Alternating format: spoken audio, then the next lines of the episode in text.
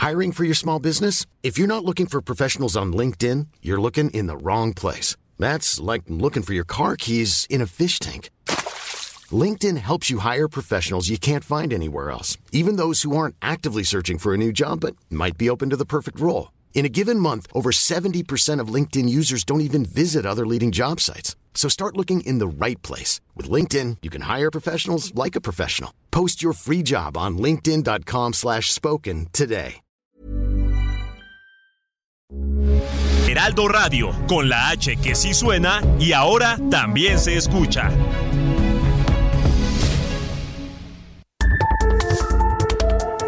Las coordenadas de la información.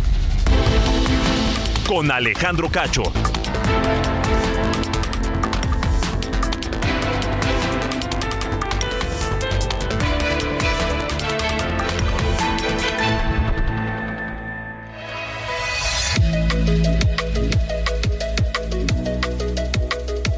¿Qué tal? Muy buenas noches, son las 8 en punto.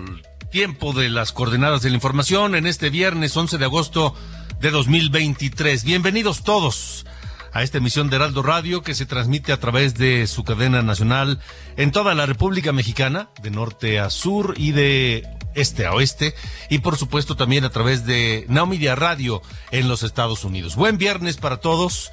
Gracias por permitirnos acompañarles la próxima hora donde quiera que se encuentren. Ojalá, ojalá ya estén descansando o camino a casa, o tal vez camino a otro lado, alguna cena, algún otro lugar, pero ya en otro, en otro, en otro mood, en otro ambiente, que ya sea listos para el fin de semana. Bienvenidos a las coordenadas de la información. Les saluda a nombre del equipo Diana Bautista en la jefatura de información, Ángel Arellano en la producción general y Ulises Villalpando en los controles. Y hoy, hoy tenemos varios eh, asuntos, tenemos varios temas y eh, les pregunto a mi WhatsApp 55 45 40 89 16. Les repito mi WhatsApp 55 45 40 89 16. Ustedes cuando se enferman acuden a clínicas y hospitales públicos o privados. O, van a consultorios de farmacias. Los medicamentos que necesitan los obtienen a través del ISTE, del IMSS, de algún centro de salud, o los compran. Se los pregunto porque el Coneval reportó que se duplicó, o sea, 150% más de 20 millones a 50 el número de mexicanos sin acceso a servicios de salud. Es una catástrofe el, sistema de salud de México. Ya estaba mal. La pandemia le vino a, a dar al traste, pero con las decisiones de este gobierno es un desastre. Aún así, dice López Obrador, que los resultados que dio el Coneval, esto que les digo, que que se duplicó el número de mexicanos sin acceso a servicios de salud, se debe, ahora culpa, ahora, es culpa de todos nosotros, se debe a que no entendieron la pregunta, que la pregunta estuvo mal hecha, no la entendieron y como no la entendieron, salió ese resultado. Esta noche platicaré con todo un experto en temas de salud, el doctor Javier Tello, aquí en las coordenadas de la información.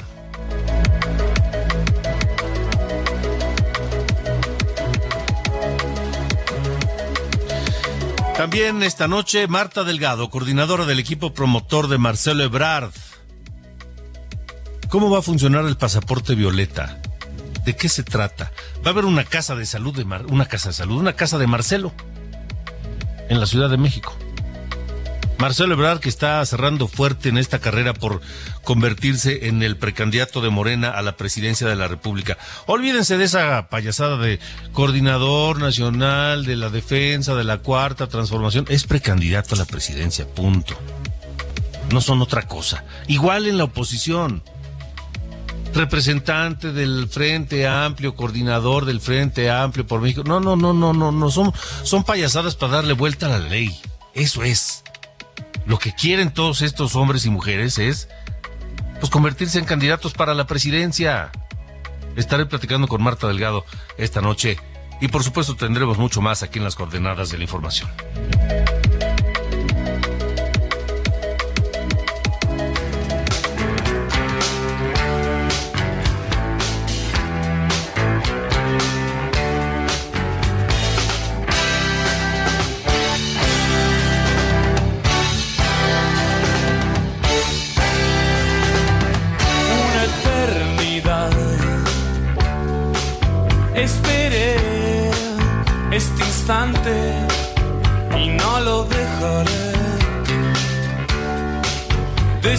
En recuerdos quietos.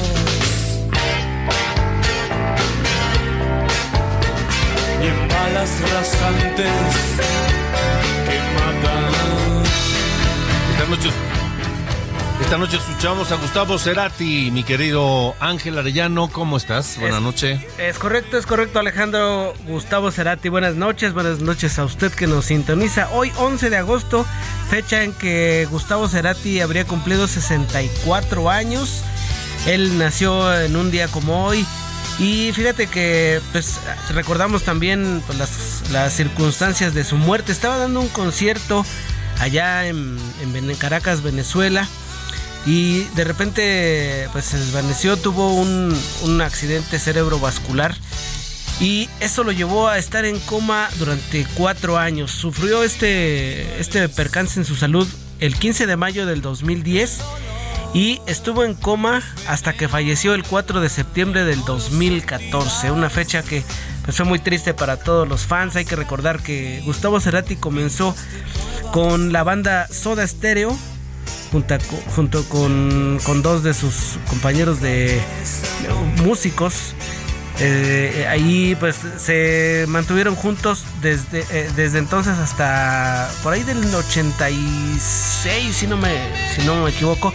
Estuvieron juntos hasta el 2007 en, en esa gira de su, de su despedida. La recordarás que incluso estuvo aquí en, en nuestro país y que publicaron un disco de, de despedida, un disco doble. Ellos estuvieron en, en, 1982, corrijo, hasta el 97 en activo Soda Stereo, que estaba conformado por Charlie Alberti en la batería, Zeta Bocio en el bajo y Gustavo Cerati en la guitarra y en la voz. Alejandro, hoy esta noche, toda la noche, Alejandro, vamos a escuchar a Gustavo Cerati. Bueno, muy bien, lo escucharemos a este que tal vez después de Eva Perón y Maradona sea el personaje muerto más venerado por los argentinos, ¿eh? Pues sí, también ahí no hay que eh, olvidar a Charlie García, a Maradona, bien lo dices. Maradona, sí, pues ya ves que se apasionan con ganas allá en Argentina con sus figuras, al igual que en Brasil, Alejandro. Muy bien. Y esta canción, Entre Caníbales, del disco Unplugged de 1996. Sí, muy bien, gracias. Gracias.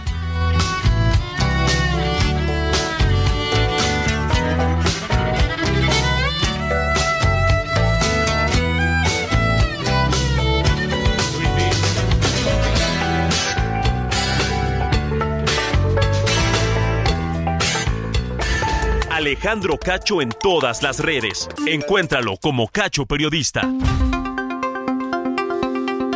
Bueno, vamos a hablar de este reporte de Coneval que dio a conocer ayer acerca de, varios, varios temas, pobreza, pero, pero eh, eh, entre los datos que dio a conocer, informó que se incrementó el porcentaje de mexicanos con carencia de acceso a los servicios de salud. Del 16 16%, 16%, pasó al 39, al 40% de la población entre 2018 y 2022. En 2018 había 16% en esta condición de carencia de acceso a servicios de salud y pasó a 40% en 2022. Hoy el presidente López Obrador habló de esto y ya sabe que él nunca pierde una. Ahora resulta que, que es culpa pues de nosotros o de la gente que contestó porque pues no entendieron la pregunta.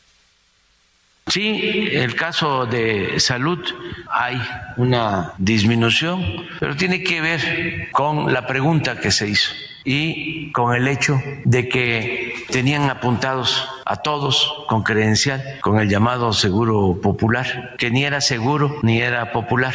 Entonces, como ya no están esas credenciales, la gente cuando les preguntaron dijeron, no, pues no tenemos seguro, porque ya ahora es eh, atención médica gratuita. Pero los datos dicen que se incrementó el porcentaje de personas que recurren a la atención privada, eh, a atención médica, en consultorios, en consultores de farmacia, en hospitales o clínicas privadas, quienes pueden.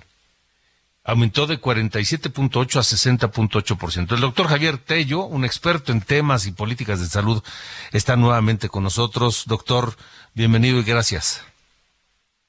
Alejandro, buenas noches, qué gusto. Un desastre y, y lo refleja el Coneval en sus cifras. Pero por supuesto, mira, déjame poner un poquito de contexto. ¿eh?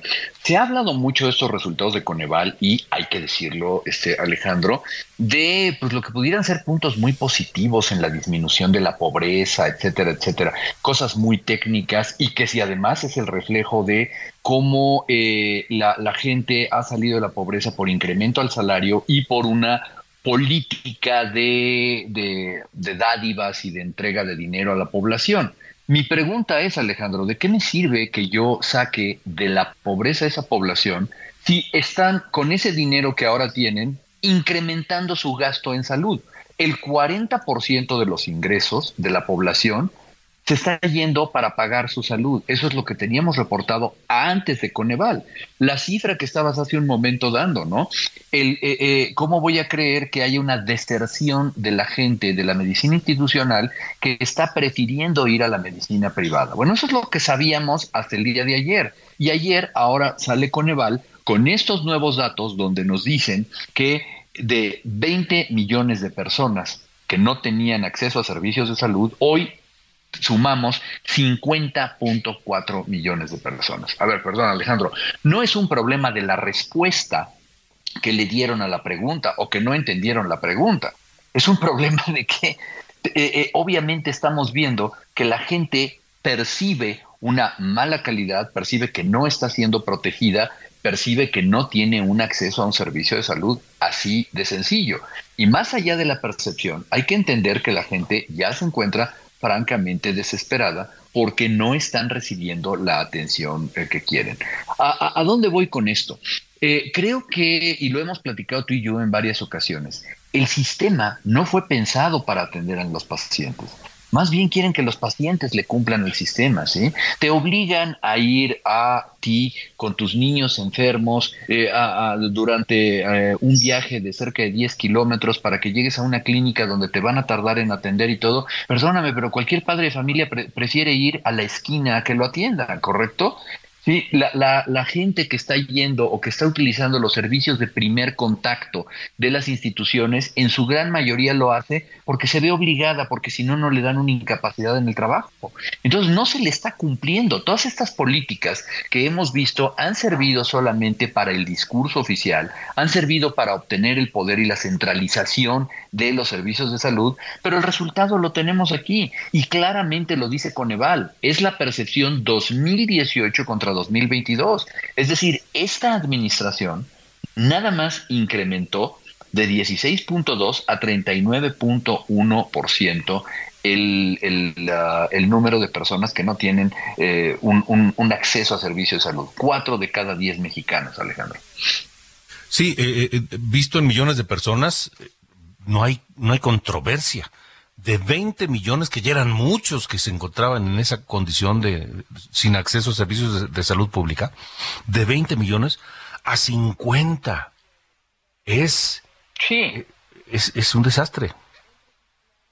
Y es que, mira, creo que parte del problema, cuando empezamos ya con algo que no me gusta a mí, pero que son dimes y diretes, el presidente te va a decir, es que ahora tienen servicios gratuitos. Bueno, si vamos a hablar en ese tenor, Alejandro, seamos honestos, siempre ha habido servicios gratuitos en México. Hace 15 o 20 años tú llegabas al hospital de Joco con dos balazos y te atendían, o podías llegar al hospital general y te atendían. Ese nunca ha sido yo creo que el problema. El problema ha sido la continuidad y para eso se creó el Seguro Popular, para la continuidad en problemas graves, fondo de gastos catastróficos, como si tengo acceso a servicio médico no porque me quemé la mano, sino porque tengo cáncer, por ejemplo, ¿no? O porque necesito un trasplante de riñón o este tipo de cosas. Y eso es precisamente lo que hoy, eh, este, ¿cómo se dice? Eh, aunque el discurso oficial dice que lo tienes, la realidad es que no hay una sistematización y no hay una manera de darle un seguimiento. Insisto, que la gente se dé cuenta que va a tener algo. Hay una incertidumbre terrible y en la práctica lo que estamos viendo, cuatro de cada diez mexicanos no tienen acceso a un servicio de salud hoy, medido por Coneval.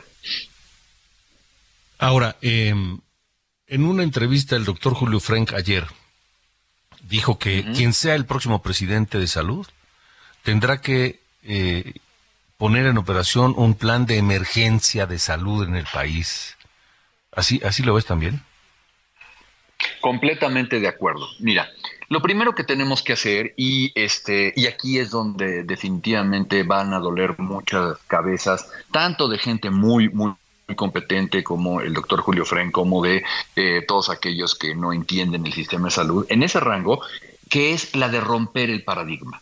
Si lo que queremos es utilizar los recursos en nuestro clásico sistema de salud, volver a trabajar para que nuestras instituciones sean grandes y el águila del Seguro Social nos abrace, perdón, vamos a seguir en lo mismo. Ya, yo creo que el sistema de salud de hace 70 años, con, sin o a pesar Seguro Popular o con, sin o a pesar la 4T, ya dio de sí. Necesitamos pensar fuera de la caja. ¿Cuál es la necesidad de un paciente? Te repito, una señora tiene a dos niños con mocos y necesita ir a trabajar.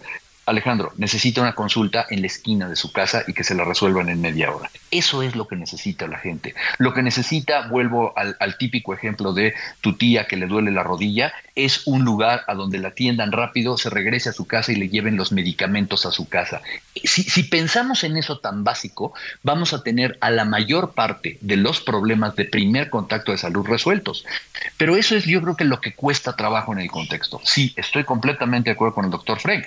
Se van necesitar una intervención de emergencia, pero si esta intervención de emergencia es volver a utilizar de la misma manera los mismos recursos, nada más dándoles la vuelta, no, es que mira, ahora lo que vamos a hacer es tener, porque ya escuché esto en las redes sociales, el problema era que tenían una credencial, entonces necesitamos credencializarlos a todos. el problema no es de credenciales, Alejandro, el problema es de que no me obliguen a mí y me castigue el sistema por no seguir las reglas del sistema. El sistema tiene que pensar en los pacientes y lo que estamos haciendo hoy es pensar en cómo cómo enaltecer al sistema. De acuerdo. Eh, muy importante eso de la, atención de primer contacto. Eh, lo que requiere a lo mejor alguna visita al médico, una consulta y ya se resuelve el problema con alguna algún tratamiento ya. Ahora, ¿qué hay de eh, la atención de salud de los siguientes niveles de especialización?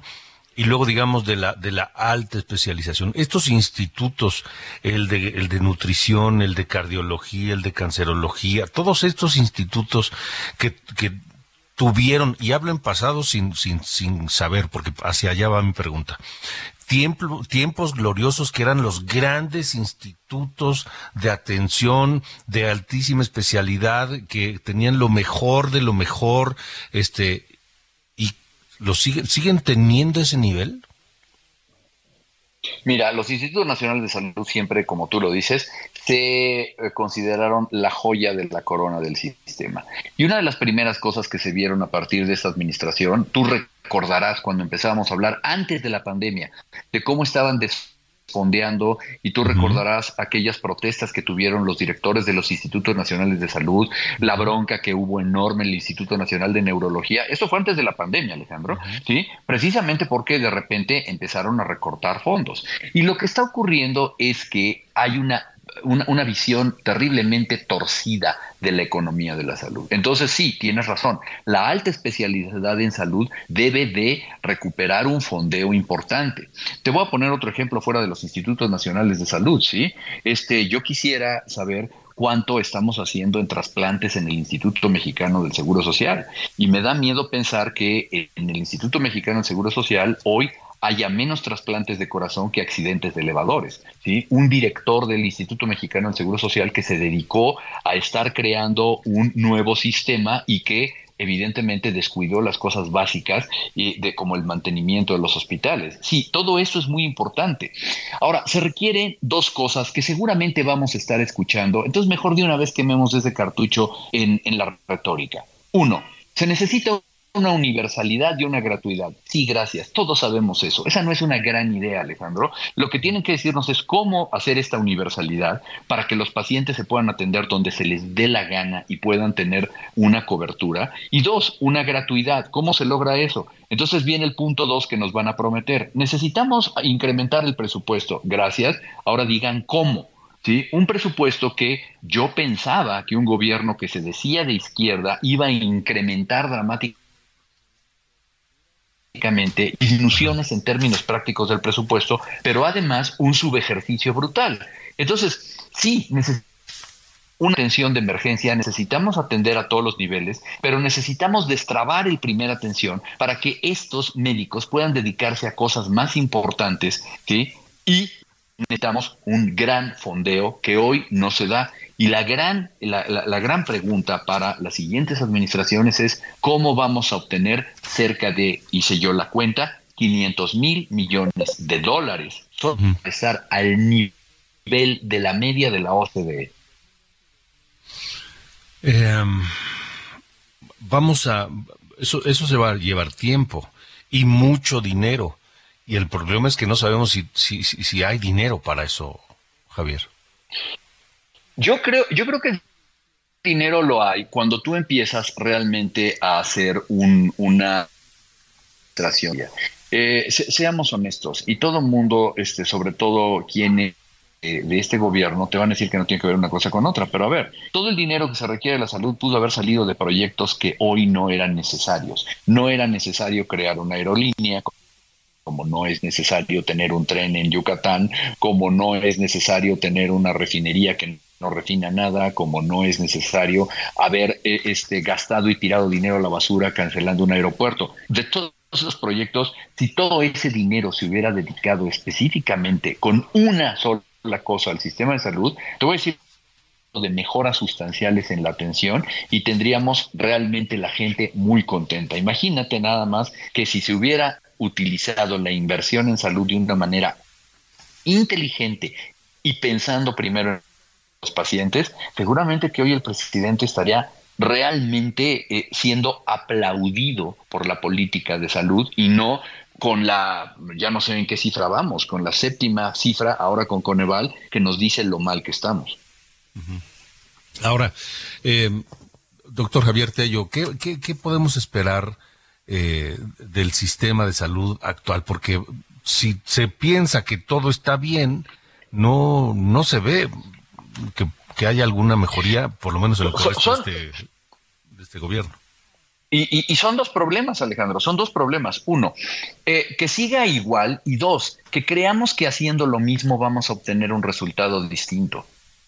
Por eso te decía yo que necesitamos cambiar el paradigma. Si el sistema de salud se mantiene como está, vamos a empezar a ver en, a mediano y a largo plazo serias repercusiones en, la, en las cifras de morbimortalidad. Primero que nada, como ya se vio, en la esperanza, la esperanza de sobrevida en México ya le quitaron cuatro años. Bueno, le echan la culpa a la pandemia, muchas cosas, pero muchos países no tuvieron ese golpe en la esperanza de vida. Pero seguramente que vamos a empezar a ver incrementos importantes en enfermedades crónicas, en cardiopatías, en diabetes, en, todas las enfermedades eh, eh, ligadas a el síndrome metabólico, como ya se empezaron a ver los resultados en la encuesta en salud. Y vamos a ver entonces que vamos a tener una mayor mortalidad en este tipo de, de enfermedades. Vamos a empezar a ver, espero que no, pero podemos llegar a ver resurgimientos de, enfermedades prevenibles por vacunación ¿Por qué? Pues porque no se le ha dado la seriedad adecuada a los programas de, eh, a, la manera de recuperar los programas de, vacunación como los teníamos. El sistema de salud como está no nos va a dar para, para mucho, ¿sí? Comenzando porque el 40% del dinero de la gente ya se lo gastan de su bolsillo en salud y eso es completamente contrario a lo que se estaba buscando. Pues, eh, doctor Javier Tello, muchas gracias, como siempre, por, por estos minutos para nosotros. Un gusto, Alejandro, que estés muy bien. Igualmente, gracias. Buen fin de semana. Igualmente, el doctor Javier Tello. Un desastre, un desastre. Y no se ve para cuándo mejore. Vámonos a la pausa rápidamente, escuchando a Sodo Stereo. Hoy que estamos recordando a Cerati en su cumpleaños. Esto es En la Ciudad de la Furia, uno de sus grandes y exitosos temas. Donde nadie sabe de mí y yo soy parte de todos, nada cambia. Con un aviso de curva. En sus caras veo el temor. Las coordenadas de la información con Alejandro Cacho.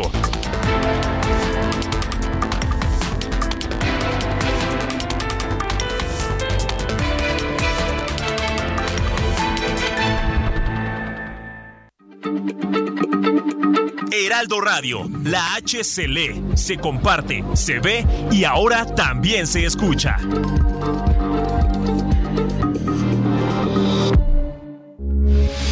Heraldo Radio, con la H que sí suena y ahora también se escucha.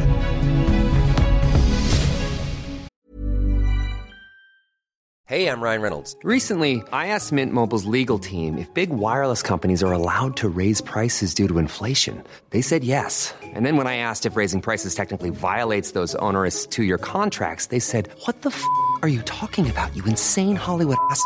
So to recap, we're cutting the price of Mint Unlimited from $30 a month to just $15 a month. Give it a try at mintmobile.com slash switch. $45 up front for three months plus taxes and fees. Promoting for new customers for limited time. Unlimited more than 40 gigabytes per month. Slows. Full terms at mintmobile.com. Las coordenadas de la información. Con Alejandro Cacho.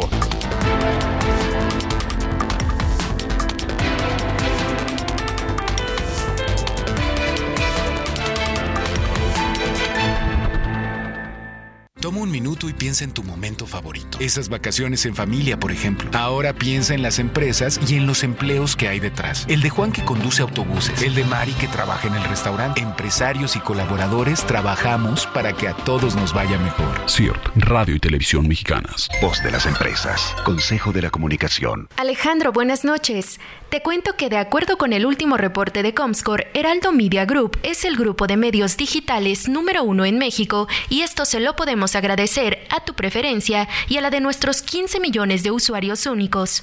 Por ti es que seguiremos dando lo mejor de nosotros para seguir siendo los mejores. Muchas gracias por tu preferencia. Continuamos en las coordenadas de la información.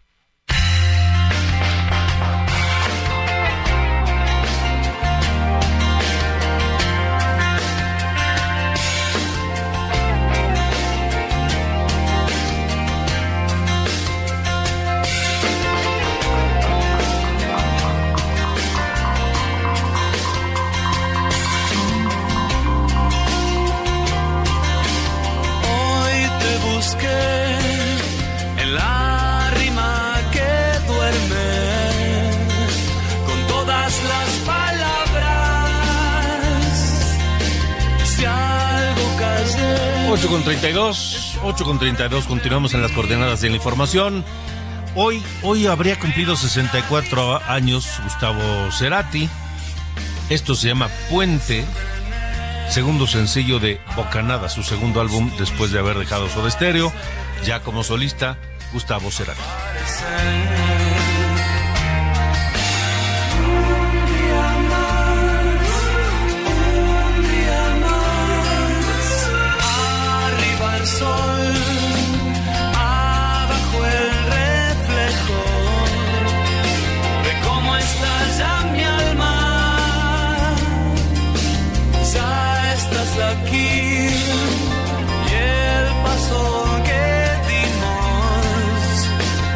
Es causa y es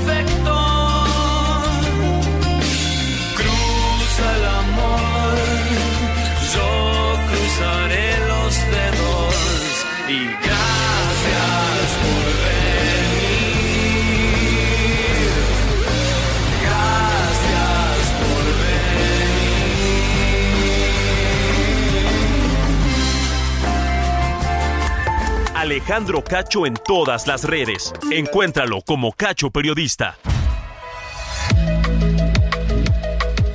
Buenas noches, soy Diana Bautista y les saludo con el resumen de noticias. La Suprema Corte de Justicia admitió la controversia constitucional que promovió el gobierno de Chihuahua a cargo de Maru Campos para evitar la distribución de libros de texto gratuitos. El ministro Luis María Aguilar será el encargado de elaborar el proyecto de sentencia. En tanto, la Secretaría de Educación de Aguascalientes anunció que los nuevos libros de texto no serán repartidos en el Estado hasta que se resuelvan los amparos interpuestos para frenar su distribución. En Sonora suman 13 los muertos por el incendio en el bar Beer House en San Luis Río Colorado, luego de que el pasado 22 de julio José Luis N. prendiera fuego al local en represalia por ser expulsado tras acosar a algunas mujeres. Un juez de Veracruz anuló la prisión preventiva oficiosa impuesta al exfiscal del estado Jorge Winkler, quien se encuentra aún preso por su presunta responsabilidad en los delitos de desaparición forzada y privación ilegal en su modalidad de secuestro. Sujetos armados fueron captados en un video sobre la carretera número 57 en el tramo de Matehuala a San Luis Potosí, presuntamente asaltando a los automovilistas que se encontraban atrapados en el tráfico. En Tamaulipas, esta madrugada se registraron bloqueos en el tramo carretero que conecta Reynosa a Río Bravo, donde sujetos armados se enfrentaron a balazos y colocaron ponchallantas que ya fueron retirados. Finalmente, el gobernador de Florida, Ron DeSantis, dijo que en caso de ser electo presidente de Estados Unidos, estaría dispuesto a utilizar ataques con drones contra cárteles de la droga en México, con o sin ayuda del gobierno mexicano. Estas fueron las noticias de este viernes. Buen fin de semana.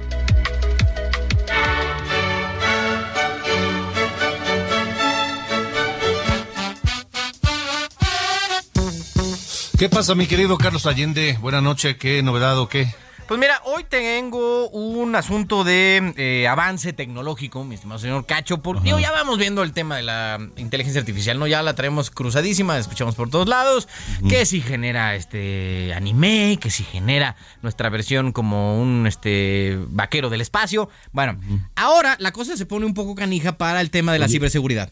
Porque, sí, eh, sí, caray, los especialistas de la Universidad de Surrey, la Universidad de Durham y la de eh, Royal Holloway, allá en Inglaterra, hicieron un experimento donde hicieron, como que le enseñaron a una inteligencia, artificial cómo sonaban las teclas de una MacBook Pro en múltiples veces con diferentes dedos y a nivel, diferentes niveles de presión. Entonces, digo, y fueron en dos eh, formas de captura, o sea, por Zoom y en un, como si lo grabaras con tu celular.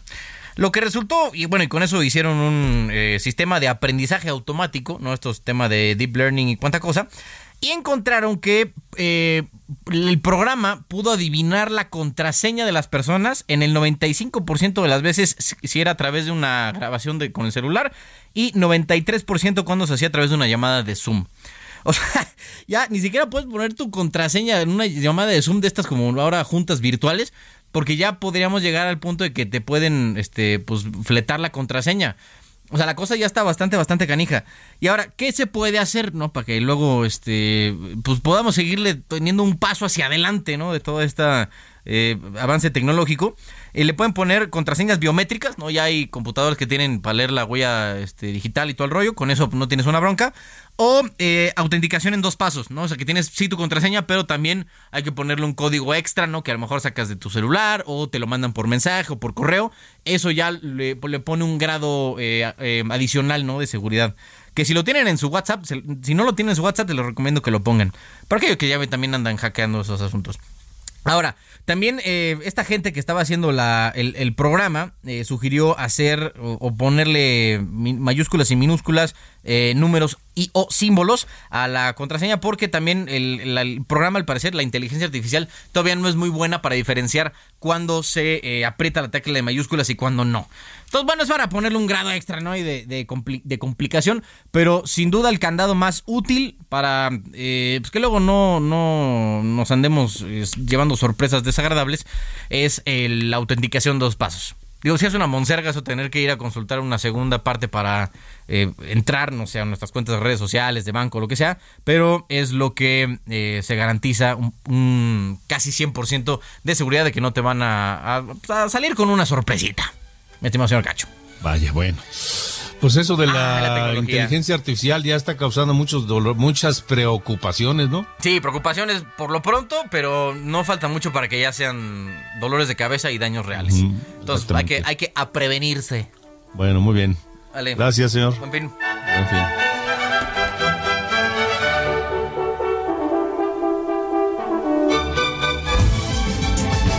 Ruta 2024. Continuamos, continuamos esta noche. en las coordenadas de la información y le agradezco eh, enormemente que nos acompañe Marta Delgado, coordinadora del equipo promotor de Marcelo Ebrard. Faltan 50 y... Faltan... No, faltan menos días, ya, ya perdí la cuenta, pero ya fueron 54 días.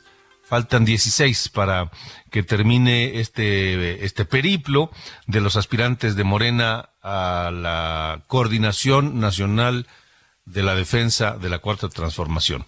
Y Marcelo Ebrard, hay que decir, ha sido el único de ellos que ha presentado, ha hecho propuestas. Una de ellas es este pasaporte violeta. Para hablar de eso está con nosotros Marta Delgado, la coordinadora del equipo promotor de Marcelo Ebrard. Marta, gracias y, y buena noche. Querido Alejandro, muchas gracias por la oportunidad de dirigirme a ti y a tu auditorio. Buenas noches. Gracias, Marta. ¿Cómo van las cosas? ¿Cómo sienten ustedes que va este recorrido de, de Marcelo Ebrard de, de, cara a lo que será la encuesta para elegir al, al coordinador de la defensa de la 4T?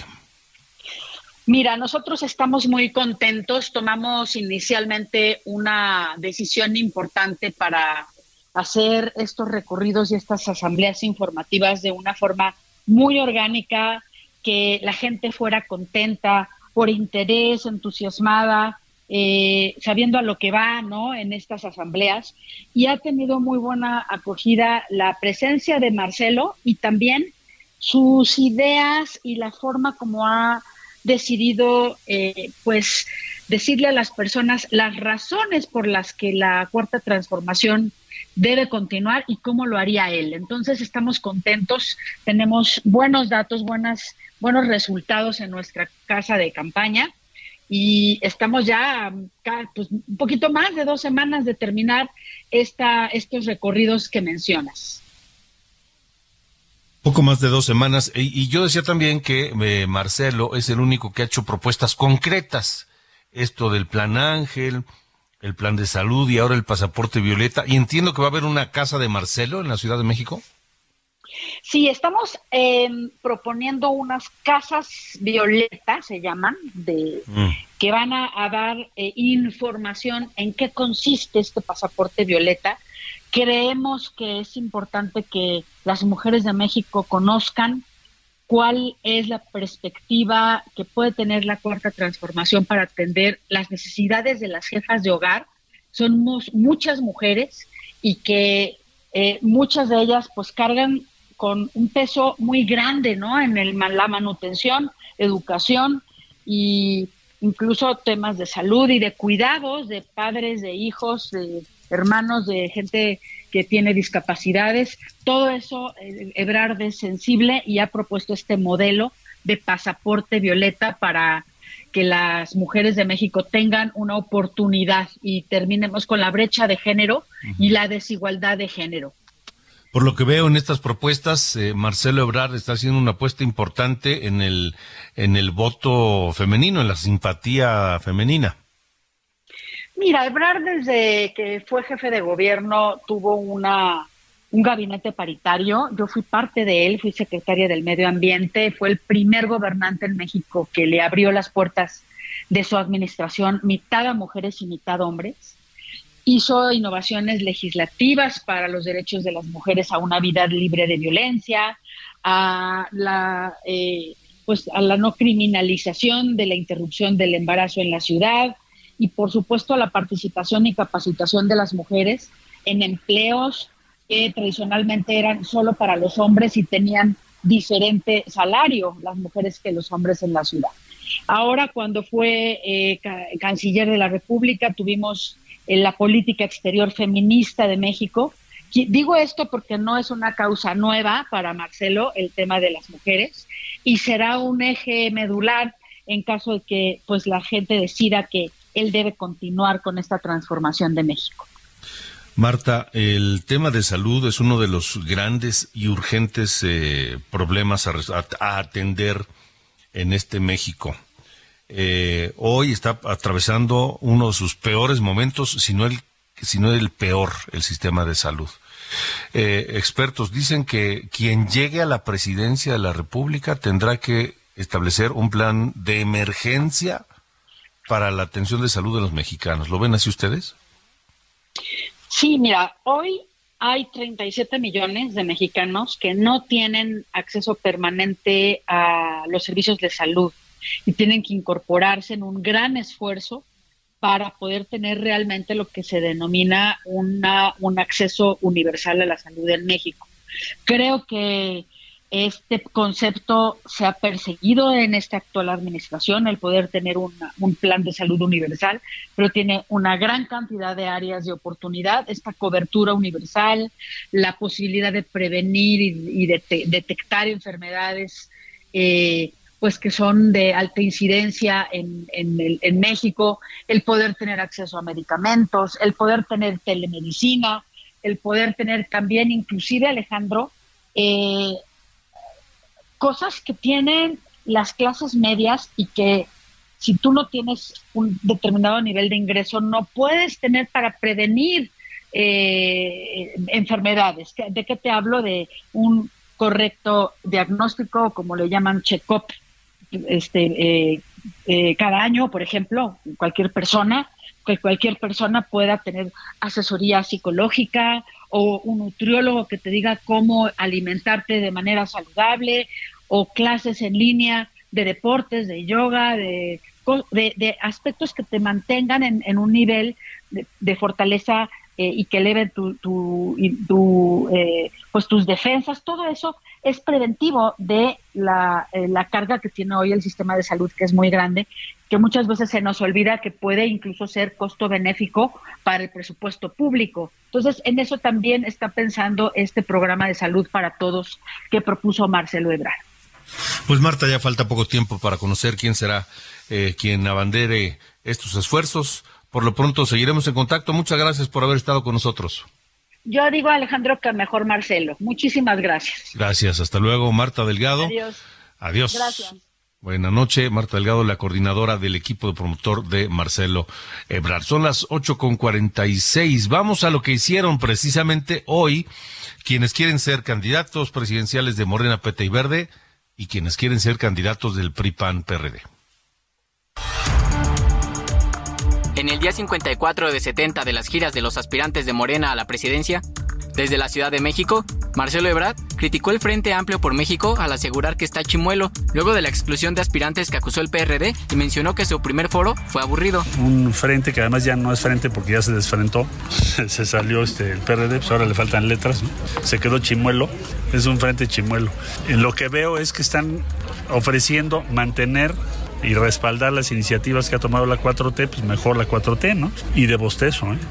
Claudia Sheinbaum llegó a Veracruz para reunirse con empresarios del estado y ofrecer un par de asambleas donde habló sobre el estudio realizado por el Coneval. Allí señaló que 8 millones de mexicanos salieron de la pobreza con la cuarta transformación. 8 millones de mexicanos salieron de la pobreza con la cuarta transformación. Desde Coahuila, Adán Augusto López también celebró las cifras dadas por el Coneval y garantizó que le dará continuidad a los apoyos sociales implementados por el presidente Andrés Manuel López Obrador. Ricardo Monreal visitó Tabasco donde negó que Morena esté haciendo uso de viejas prácticas como el acarreo y el uso de recursos públicos como se ha señalado. El petista Gerardo Fernández Noroña regresó a la Ciudad de México para participar en el Parlamento Nacional Indígena, donde resaltó la importancia de las lenguas originarias y la necesidad de ofrecer mejor estilo de vida a estos pueblos. En Oaxaca, Manuel Velasco del Partido Verde inició con su segunda vuelta al país con dos asambleas informativas. Además, sostuvo un encuentro con brigadas de generación de playas limpias. En la oposición, Santiago Krill dio a conocer que será la diputada del PAN, Noemí Luna, quien tome el cargo por un año como presidenta de la Cámara de Diputados, con la finalidad de que él pueda dedicarle más tiempo al proceso del Frente Amplio por México. Va a quedar eh, la vicepresidenta del PAN, Noemí Luna, diputada por Zacatecas, que todo este año legislativo le correspondería al PAN. Norma va a llevar a cabo las funciones de presidente y aquí la verán en el Pleno. En Tamaulipas, Xochil Gálvez lanzó un reclamo a Claudia Sheinbaum por no defenderla de los ataques del presidente Andrés Manuel López Obrador, al señalar que ella sí tuvo las agallas para defenderla cuando fue atacada por Vicente Fox. Yo la salí a defender de Fox. Ella no me salió a defender del presidente. Esa es la diferencia. Yo sí tengo las agallas para decirle a Fox, usted lo que hizo con Claudia está mal. Ella tiene que decir al presidente, lo que usted está haciendo con Xochitl está mal. Pero bueno, entiendo por qué no sale a defenderme. Enrique de la Madrid y Beatriz Paredes no tuvieron actividades públicas. Esta fue la actividad de los precandidatos a la presidencia. Gracias, Iván. Cuando son las 8.49, vamos a Guanajuato. Hay información de última hora sobre este sujeto que fue, que, que apuñaló a una mujer que cumplía sus 40 años, Milagros Montserrat, y que murió desgraciadamente en una, de una manera terrible. Gabriela Montejano, tienes información de última hora. Buenas noches. Hola, ¿qué tal Alejandro Auditorio? Muy buenas noches. Así es, hace apenas unos minutos pues se confirmó que Miguel, el presunto asesino de Milagros Montserrat, fue detenido esta noche en eh, la capital de Guanajuato. A través de un Twitter, el presidente municipal capitalino Alejandro Navarro informó un operativo con la Secretaría de Seguridad Ciudadana en coordinación con la Fiscalía Estatal. Se logró la captura en Noria Alta a Miguel, este sujeto que es identificado como el que aparece en el video en donde se aprecia como a, a Milagros. Eh, esta información ya fue confirmada también por la policía capitalina de manera directa eh, y la fiscalía todavía no emite ninguna información al respecto, aunque ya buscamos a la gente de la Fiscalía Estatal de Guanajuato, la Fiscalía todavía no se pronuncia de esta, sobre esta captura, pero ya incluso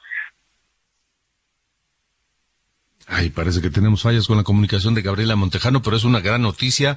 Ya la captura de este sujeto que fue eh, identificado como Miguel y que en las imágenes se ve que apuñala de una manera salvaje a esta, a esta mujer que por desgracia perdió la vida justo el día de su cumpleaños. Una mujer que estaba cumpliendo 40 años, que iba caminando a su trabajo muy temprano trabajaba a cinco calles de su casa, caminaba de ida y de vuelta al trabajo y tuvo la mala suerte de toparse con este sujeto que la, que la apuñaló cobardemente, cobardemente, y, en un crimen que indignó a todo México. Em, el presidente municipal de Guanajuato, Alejandro Navarro está publicando en su Twitter, dice, después de un operativo con la Secretaría de Seguridad Ciudadana en coordinación con la Fiscalía General del Estado de Guanajuato, hemos logrado capturar en Noria Alta a Miguel, asesino de milagros, perpetrado ayer en León, dice el presidente municipal de Guanajuato. Em, ya creo que perdimos la comunicación con, con Gabriela Montejano, por desgracia, pero bueno, la, la información está, está ya dada. Eh, tenemos ya la confirmación por parte de las autoridades de Guanajuato que este sujeto, el presunto asesino de Montserrat, fue detenido ya esta misma noche. Y ya que hablamos de sujetos violentos y de, de, de crímenes, eh, Vamos a San Luis Potosí, a 11 días de que se hizo público el video donde se muestra a Fernando Medina, alias el tiburón, golpear a un muchacho de 15 años empleado de un subway en San Luis Potosí. Hoy un juez vinculó a proceso a este sujeto, alias el tiburón, eh, y lo sujetó a proceso por el delito de homicidio calificado en grado de tentativa agravado. Así que este, este hombre enfrenta un proceso penal complicado, es un cargo muy delicado. La Fiscalía de San Luis Potosí informó que Fernando permanecerá, Fernando Medina, alias el tiburón, permanecerá en prisión preventiva durante los próximos eh, tres meses de investigación complementaria en el centro penitenciario de la delegación de La Pila, allá en San Luis Potosí. Así que, pues bueno, dos actos repugnantes, dos actos que indignaron a todo México, el asesinato de Montserrat en, en, San Luis Potosí, a manos de este sujeto que la apuñaló porque no le pudo robar nada. Imagínese nada más. Porque no le pudo robar nada, la mató de la manera más cobarde. Y el otro tema, otro cobarde, que agarró a golpes a un muchacho de 15 años que quería ganarse algo de dinero en sus vacaciones de verano para pagar los gastos de su ingreso a la preparatoria. Y este otro cobarde lo golpeó salvajemente y por fortuna ambos, el de León, Guanajuato, presunto asesino de Milagros Montserrat, y este, el golpeador de este muchacho de 15 años en San Luis Potosí, ambos están tras las rejas ya. Nos vamos. Gracias por habernos acompañado esta noche. Y vaya, ¿con qué nos vamos? Con este tema, Adiós, escrita por Gustavo Cerati y su hijo Benito, lanzada en 2007 como el tercer sencillo de su cuarto álbum de estudio y que pues marca, marca la vida de, de Gustavo Cerati, que hoy cumpliría 64 años. Pásenla bien, gracias, buen fin de semana. Hasta el lunes. Son espasmos después del adiós. Pones canciones tristes para sentirte mejor.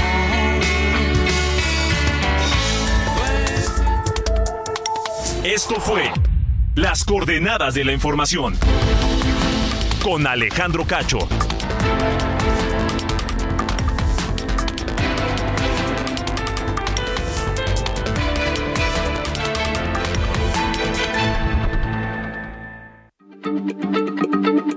Heraldo Radio, la H se lee, se comparte, se ve y ahora también se escucha.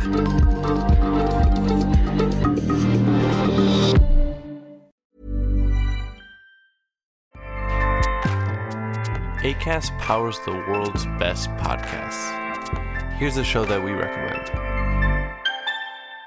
The Real Housewives is a guilty pleasure for most, but if you're looking to not feel guilty about that pleasure, tune in to Everything Iconic with me, Danny Pellegrino, where I break down all the messy moments and behind the scenes antics of Bravo's popular franchise. And on Everything Iconic, I also interview celebrity guests like Kelly Ripa, Kiki Palmer, Drew Barrymore, Cameron Diaz, and more about their guilty pleasures, their past work, and so much more.